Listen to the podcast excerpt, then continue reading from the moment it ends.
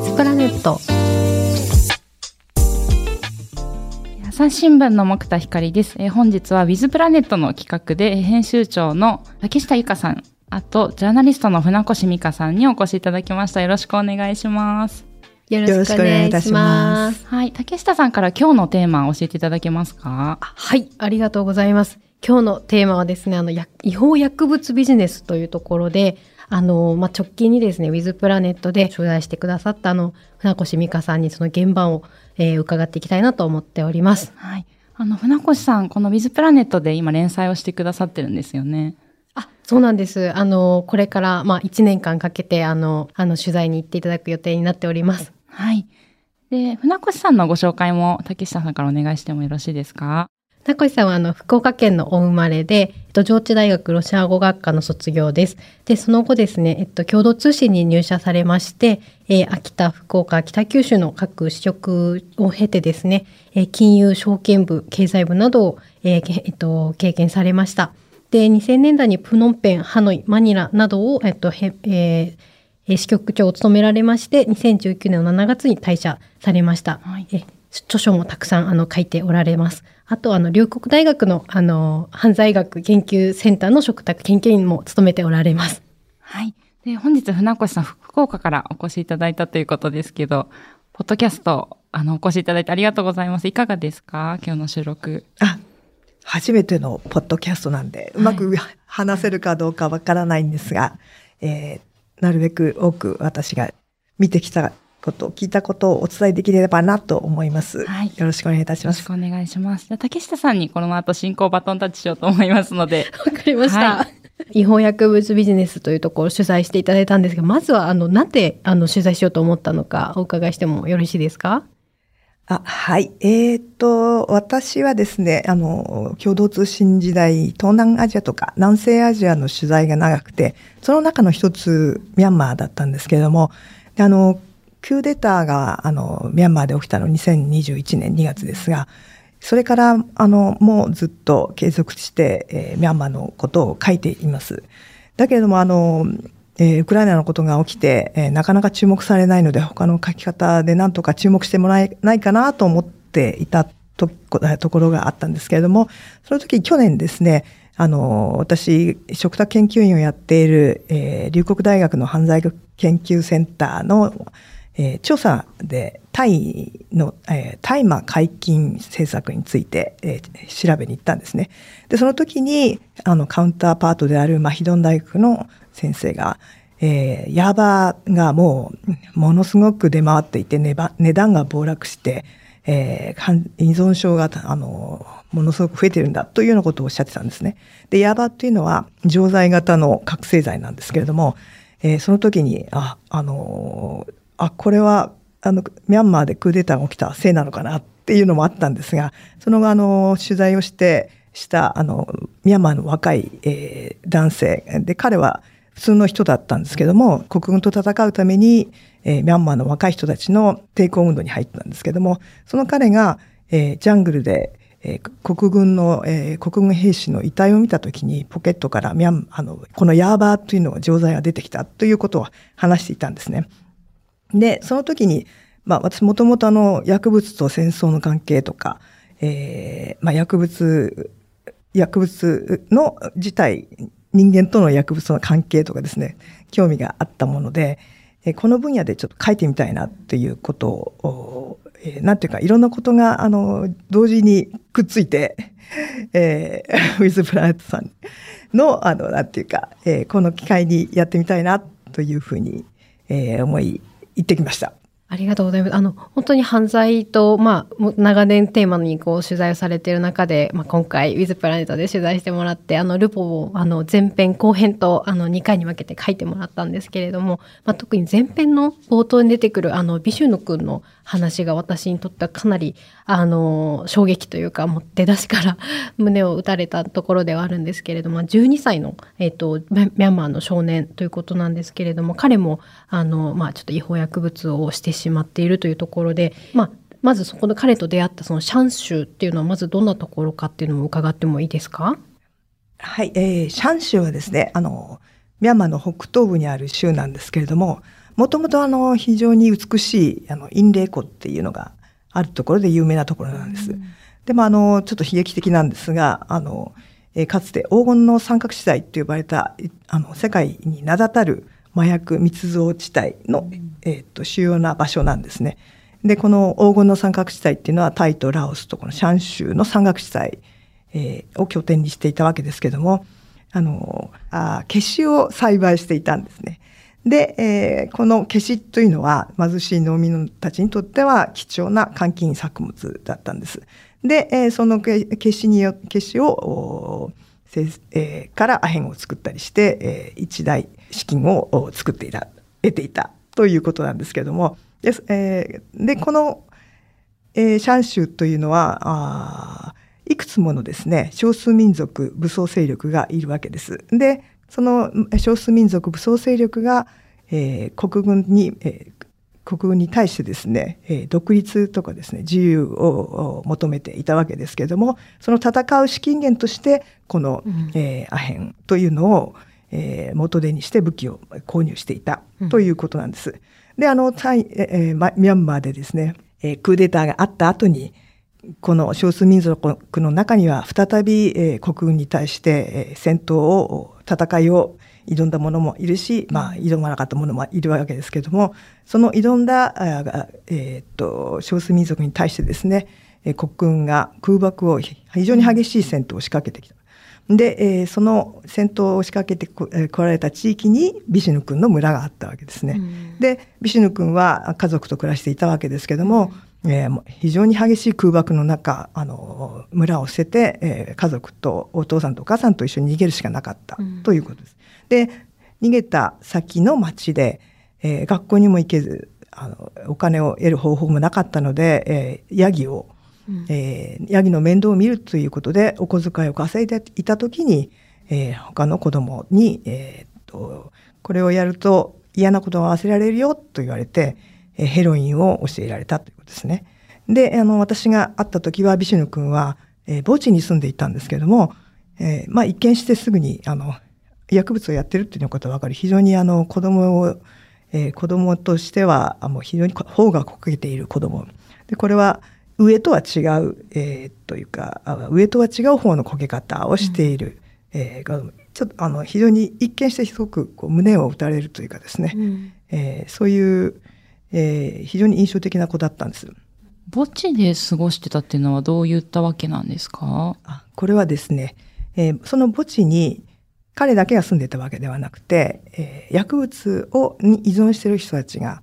何というかあ住んでいるわけですね。でそれはあの、えーまあ、社会からやはり薬物をややっているということで違法薬物をやっているということで家族から追い出されたり、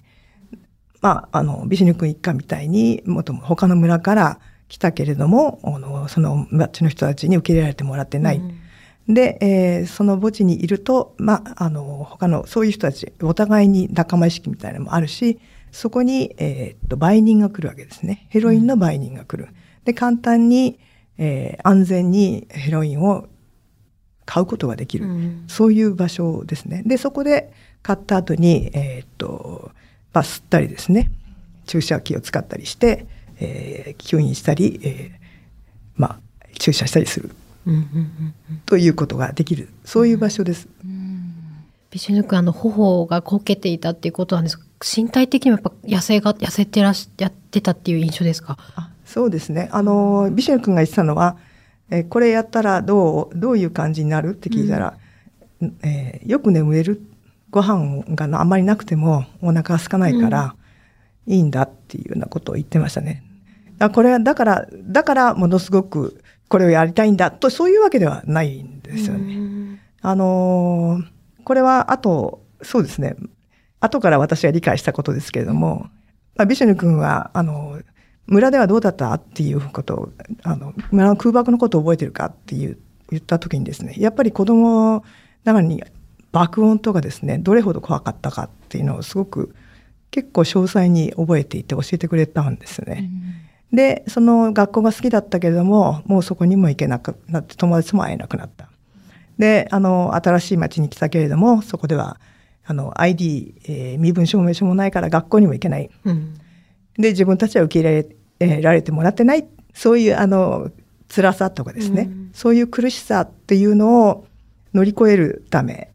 えー、に、まあ、他の子子供たちが言ったように嫌なことを忘れられるんだ。今日の嫌なことを忘れる。うん、ということで、えー、過ごしているのかなというふうに、えー、だんだんとそれは私は理解していったんですけども、で、その、ビシュヌ君は絶望してるわけではなくて、将来なん、将来の夢は何とか聞くと、あの、ちゃんと答えてくれるんですね。あの、えー、仕事を持ってる大人になりたいっていうふうに言ったりですね。うん、あの、まあ、これは、後々、まあ、ちょっと後でお話したいなと思うんですけど、うん、日本のこ、日本と、あの、えー、なんていうか、日本の現状と、こう、つながっていくところなんですけど、私にとって。まあ、それはまた後でお話してもいいですか？もちろんです。あの、本当に日本とのつながりってところも感じられたとは思うんですけれども、やっぱりそのミャンマーの国内でそういうふうに、まあ、ビシュヌ君までこう手を出してしまうような状況に置かれているこの違法薬物がこう蔓延してしまう。これが広がってしまう原因っていうのは、まあ、どういうところにあるんでしょうか？あ、えー、とこれはもうミャンマーだけではなくて、えー、隣国タイでもそうですし東南アジア一帯まあアジア太平洋州一帯になってしまっていると思うんですけども、えー、まず作っている場所なので非常に安い値段で、うん、えー、それが手に入る。であのえー、それがクーデターによってですね、まあ、クーデターの状況としては国軍に対する、えー、市民の反対運動が起きて、うん、で、それが、あの、市民の抵抗運動につながって、今、社会、えー、と経済が非常に混乱している状況なんですね。うん、で、その、そういう状況を狙って違法経済、えー、というのは大きくなっていくわけです。そういう無法地帯、えー、が非常になんていうか増殖しやすい場所として狙われていくわけですよね。うん、でそこにあらゆる、えー、階層の人たちがあやっぱり、えー、将来が見えない状況の時に今しかない今この方法でお金を稼げるぞっていう方法が今薬物違法薬物なんですけども、うん、それであの、えー、その生産がひあの爆発的に広がっている。でそれが、えー、ミャンマー国内ではだけではなくてその周辺国に運ばれていくわけですね。で、あの、タイでも聞いたんですけども、タイ、えー、っと、これはそうですね、タイのミャンマー国境近くの町とかでですね、学校の外でキャンディーみたいにして、あの、薬物、このヤーバーっていうの覚醒剤を売ったりしてるらしいんです。もういろんな方法で、あらゆる方法で、今、あの、違法薬物が、えー、売られていて、子供たちの、なんていうか、子供たちにも簡単に変えてしまうという危ない状況なんです。まあ、あの、それももちろん危ないんですけども、ね、国連とかがあの非常に危惧しているのは、それによって、えー、違法経済が力を持ってしまうということです。うん、マネーロンダリングなどがやられて、汚職が非常に広がっていく。で、これは、あの、地域として、えー、国、国同士が、各国が手を、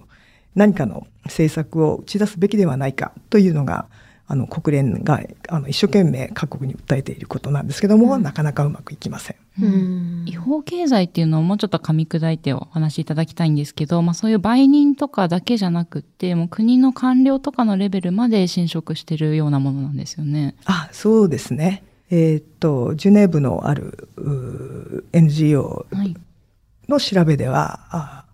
い、あミャンマーだったら、このえっ、ー、と、違法薬物の売買にはですね、あの、国の、外国のっていうかですね、国軍の中枢まで関係しているというふうに言われています。うん、で、あの、もちろん、それはミャンマーだけではなくて、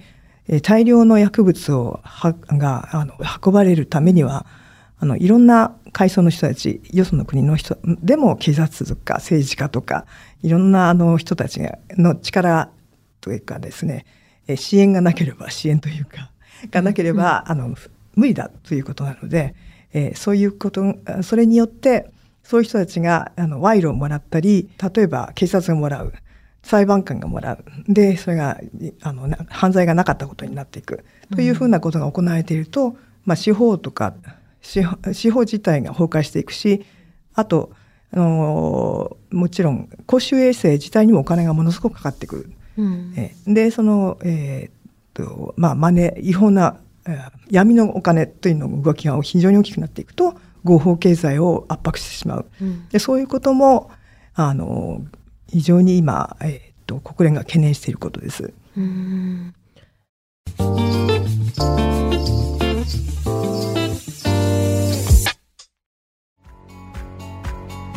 私は朝日新聞歩きき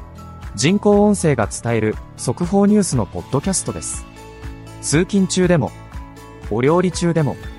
運動中でも、趣味の作業中でも、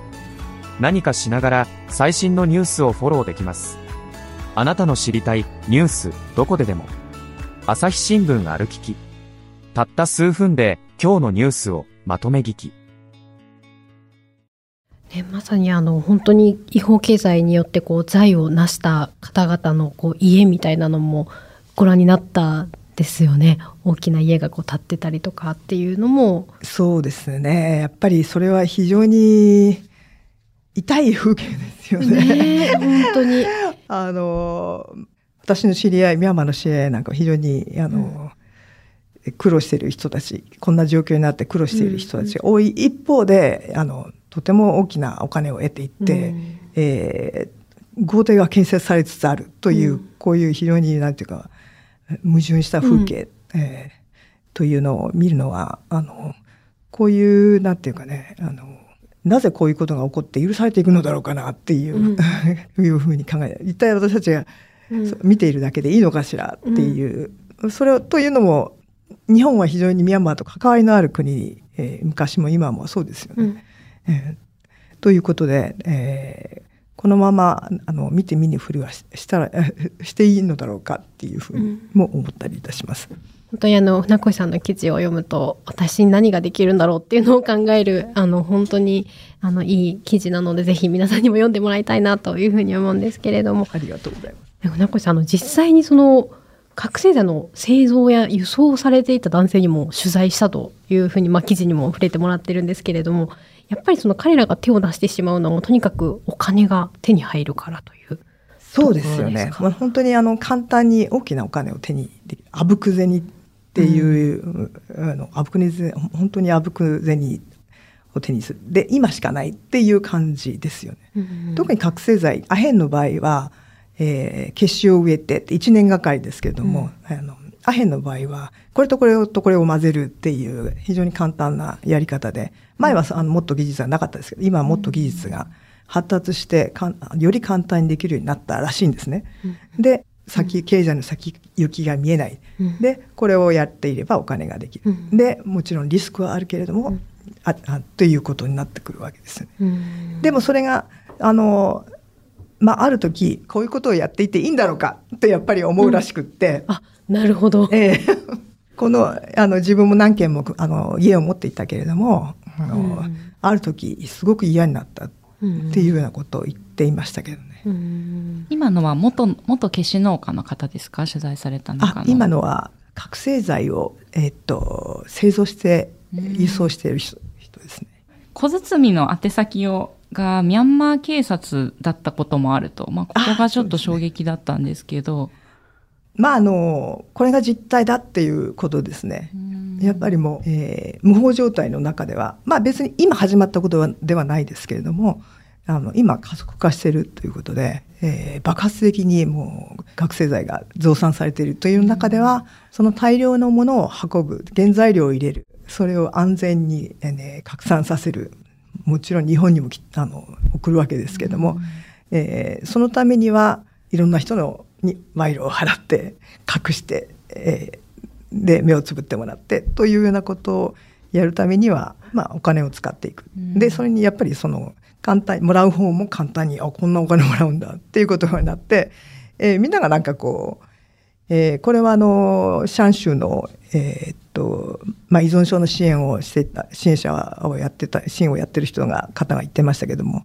もう社会が本当に、えー、っと、まあ、崩壊していっている感じがする、道徳的に。もうみんなの道徳が落ちてしまう、落ちていって、えー、いる感じがするというふうにおっしゃってましたけれども、でもその中でもですね、そうであってはいけないんだ。で、あの、やっぱり、えー、自分たちの社会をどうにかしたいという人たちもいるわけですよね。で、そういう人たちにも会えた。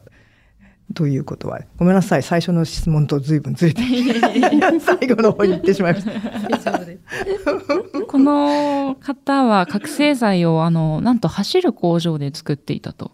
あ、そうですね。あの、日本車っていうのは、やっぱり性能がいいので、あの、パジェロとか、うんあの、もう一つ、アラファ、なんとかっていう。アルファード？うんアルファード？ああら、うん、よくわかる。私、ちょっと車のことあんまりよくわからない、ね。まあでもとにかく日本産の車なんですよね。そうですね。日本車は、あの、あの、まあ、持ち、耐久性がいいのもあるし、うんえーっと、運転、まあ、それをやって、車の中で作って製造していると、なかなか見つかりにくい。当局に見つからないし、確かに場所がどんどん移動していきますもんね。そうですね。やっぱ特定されにくい。昔はもうジャングルの中で作っていたけども、そうすると特定されてしまう。うんで、そういう、あの、特定されずに、えー、まんまと作ってしまうという利点があるんだというふうに言ってましたね。で、壊れにくい日本車。車の中で作るって本当にイメージが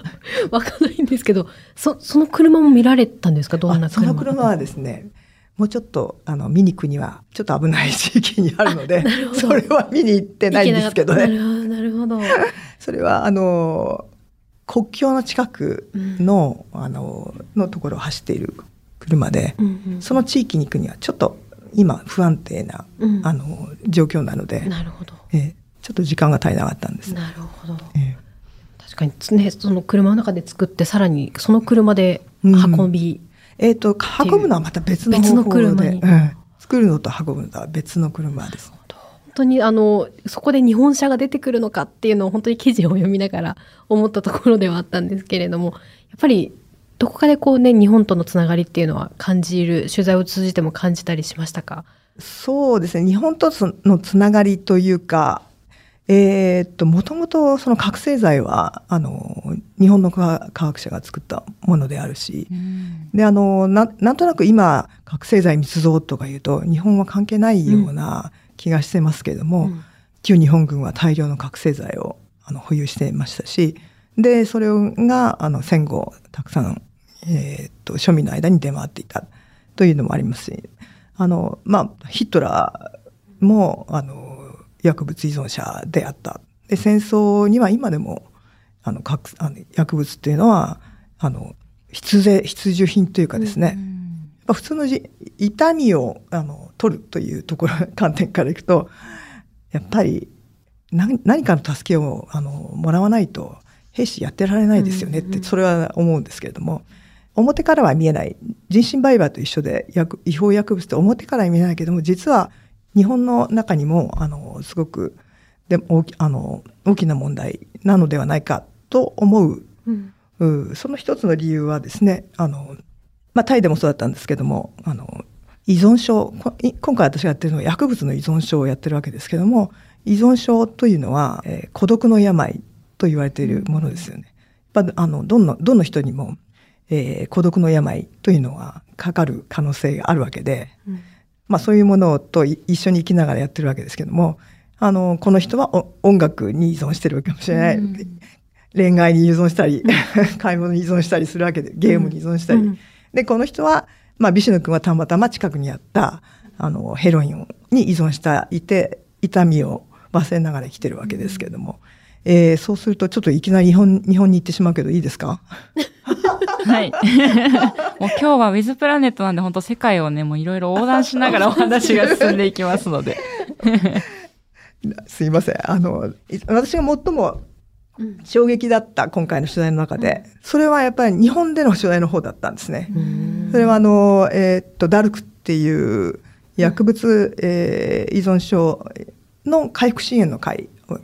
やってる方々いますけども、その木塚ダルクえーの代表の加藤武さんという人に、えーお話ししてた時に、このビシュヌ君の話をしてたんですね。で、あの、このビシュヌ君は、えー12歳で、へあの、ヘロインをやっていて、で、彼は、あの、村から逃げてきて、で、あの、空爆の話、あの、ことなんかも話して、で、えー子供、他の子供からヘロインを嫌なことを忘れられるんだよって言って教えられたっていう、そういう話をしたんですけども、うん。そうすると加藤さんが、あ、そのビシュヌ君は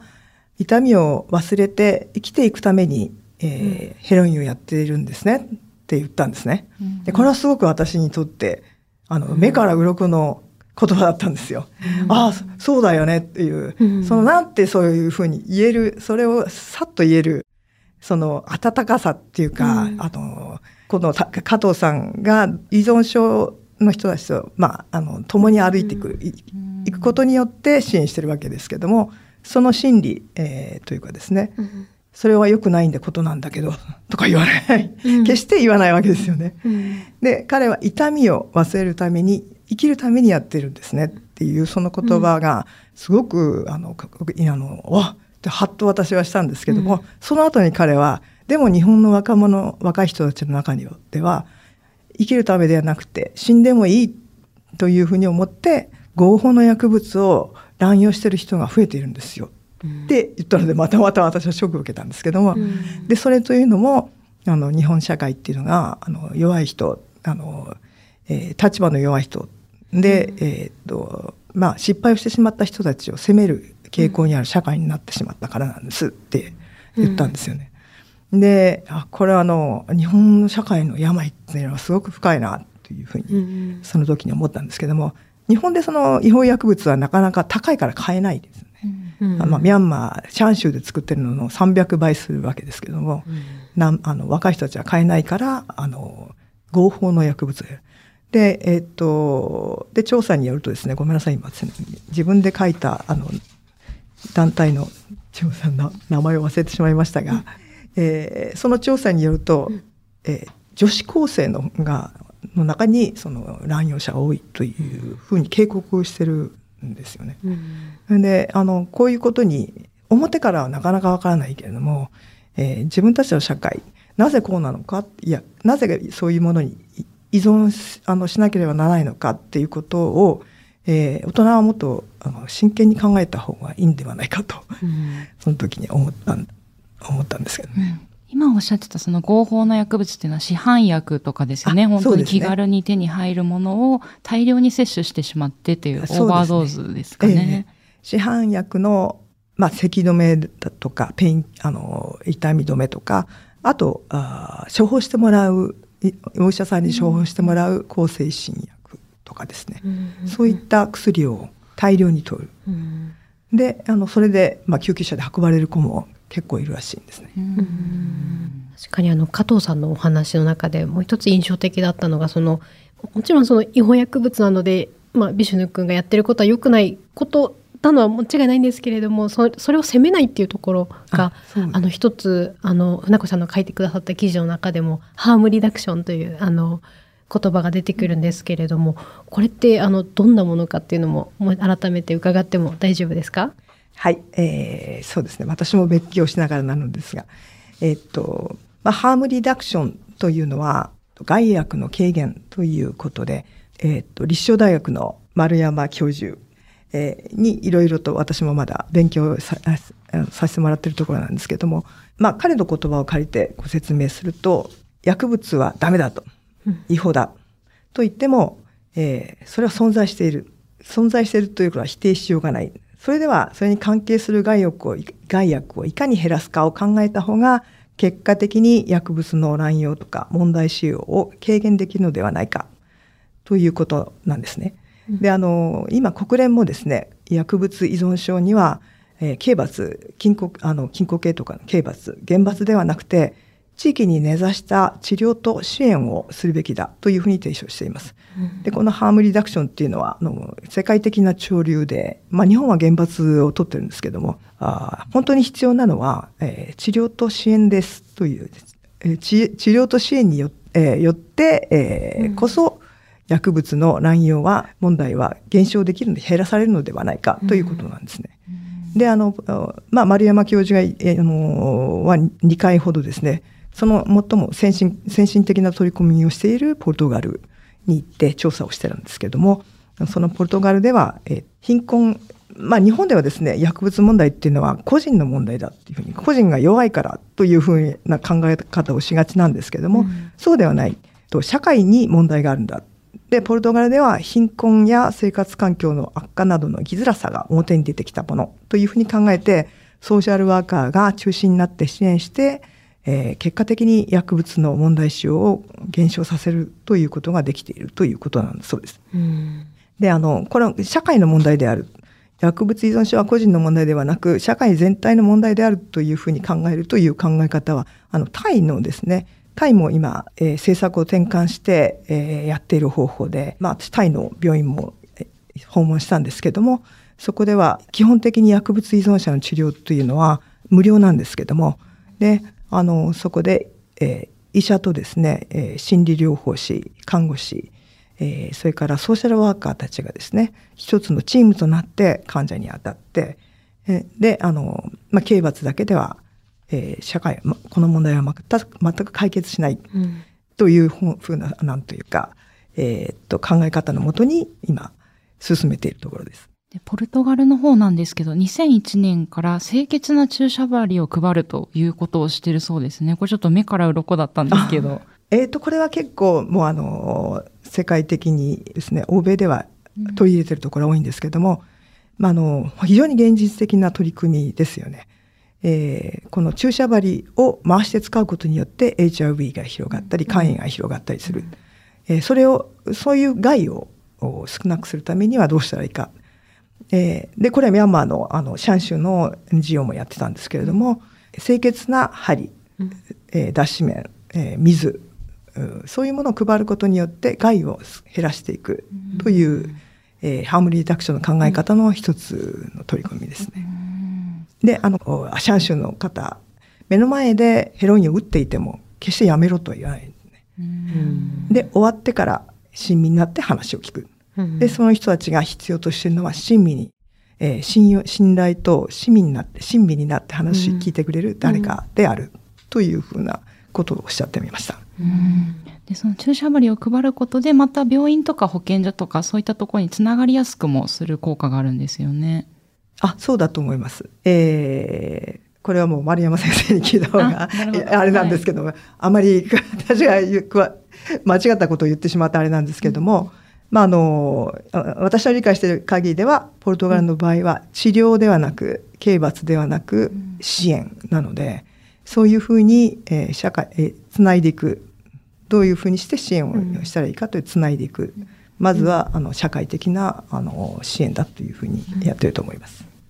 でも本当そうですよねなんかその孤立してしまったりとか誰にも相談できないってなるとまたその手を出してしまったりもするので、まあ、その清潔な注射針だったり、まあ、脱脂綿だったりっていうところを、まあ、もらうことによってこうつながりができるっていうのはすごく一ついいいい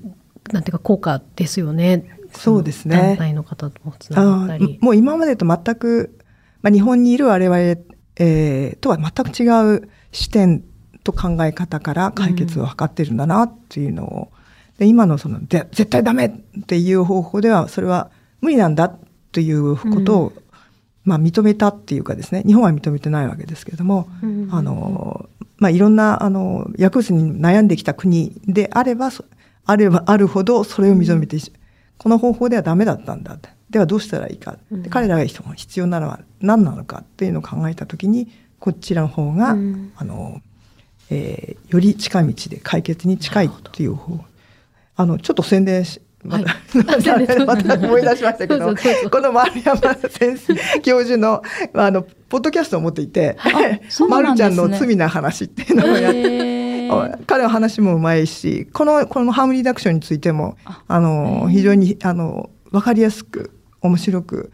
あの、話している子がいます。ぜひ、お聞きになってください。でも本当に悪いのはまあその本人ではなくて社会だっていう考え方も結構見方が変わりますよね。そうするとこうなんかあの私たちにも何かできることがあるんじゃないかっていうふうに感じるんですけれども。朝日新聞ポッドキャスト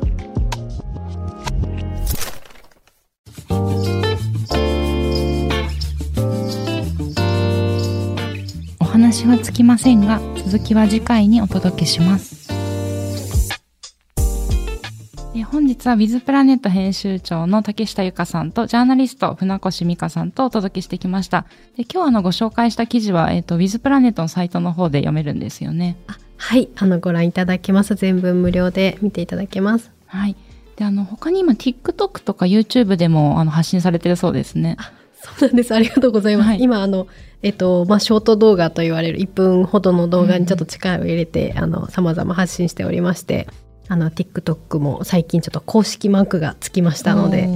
ぜひ、あの、見ていただけたら嬉しいです。はい。で、あと近々イベントも予定されてるんですよね。ありがとうございます。そうなんです。あの、えまあ今日あの登場いただいたあの船越さんもそうなんですけれども、あの9月にですね、えっと12日から25日あの朝日新聞の東京本社のコンコースであのまあ皆さんの取材して海外を取材していただいた皆さんの写真を紹介する写真展をちょっと予定しておりまして、でそれのえっと開催に合わせてえっと9月13日の、えー水曜日16 8時からあの東京本社の読者ホールであの船越さんもお越しいただけますしさんも来られるんですね。また福岡から来ていただきます。あの、あの写真家の方などをお呼びして、あの、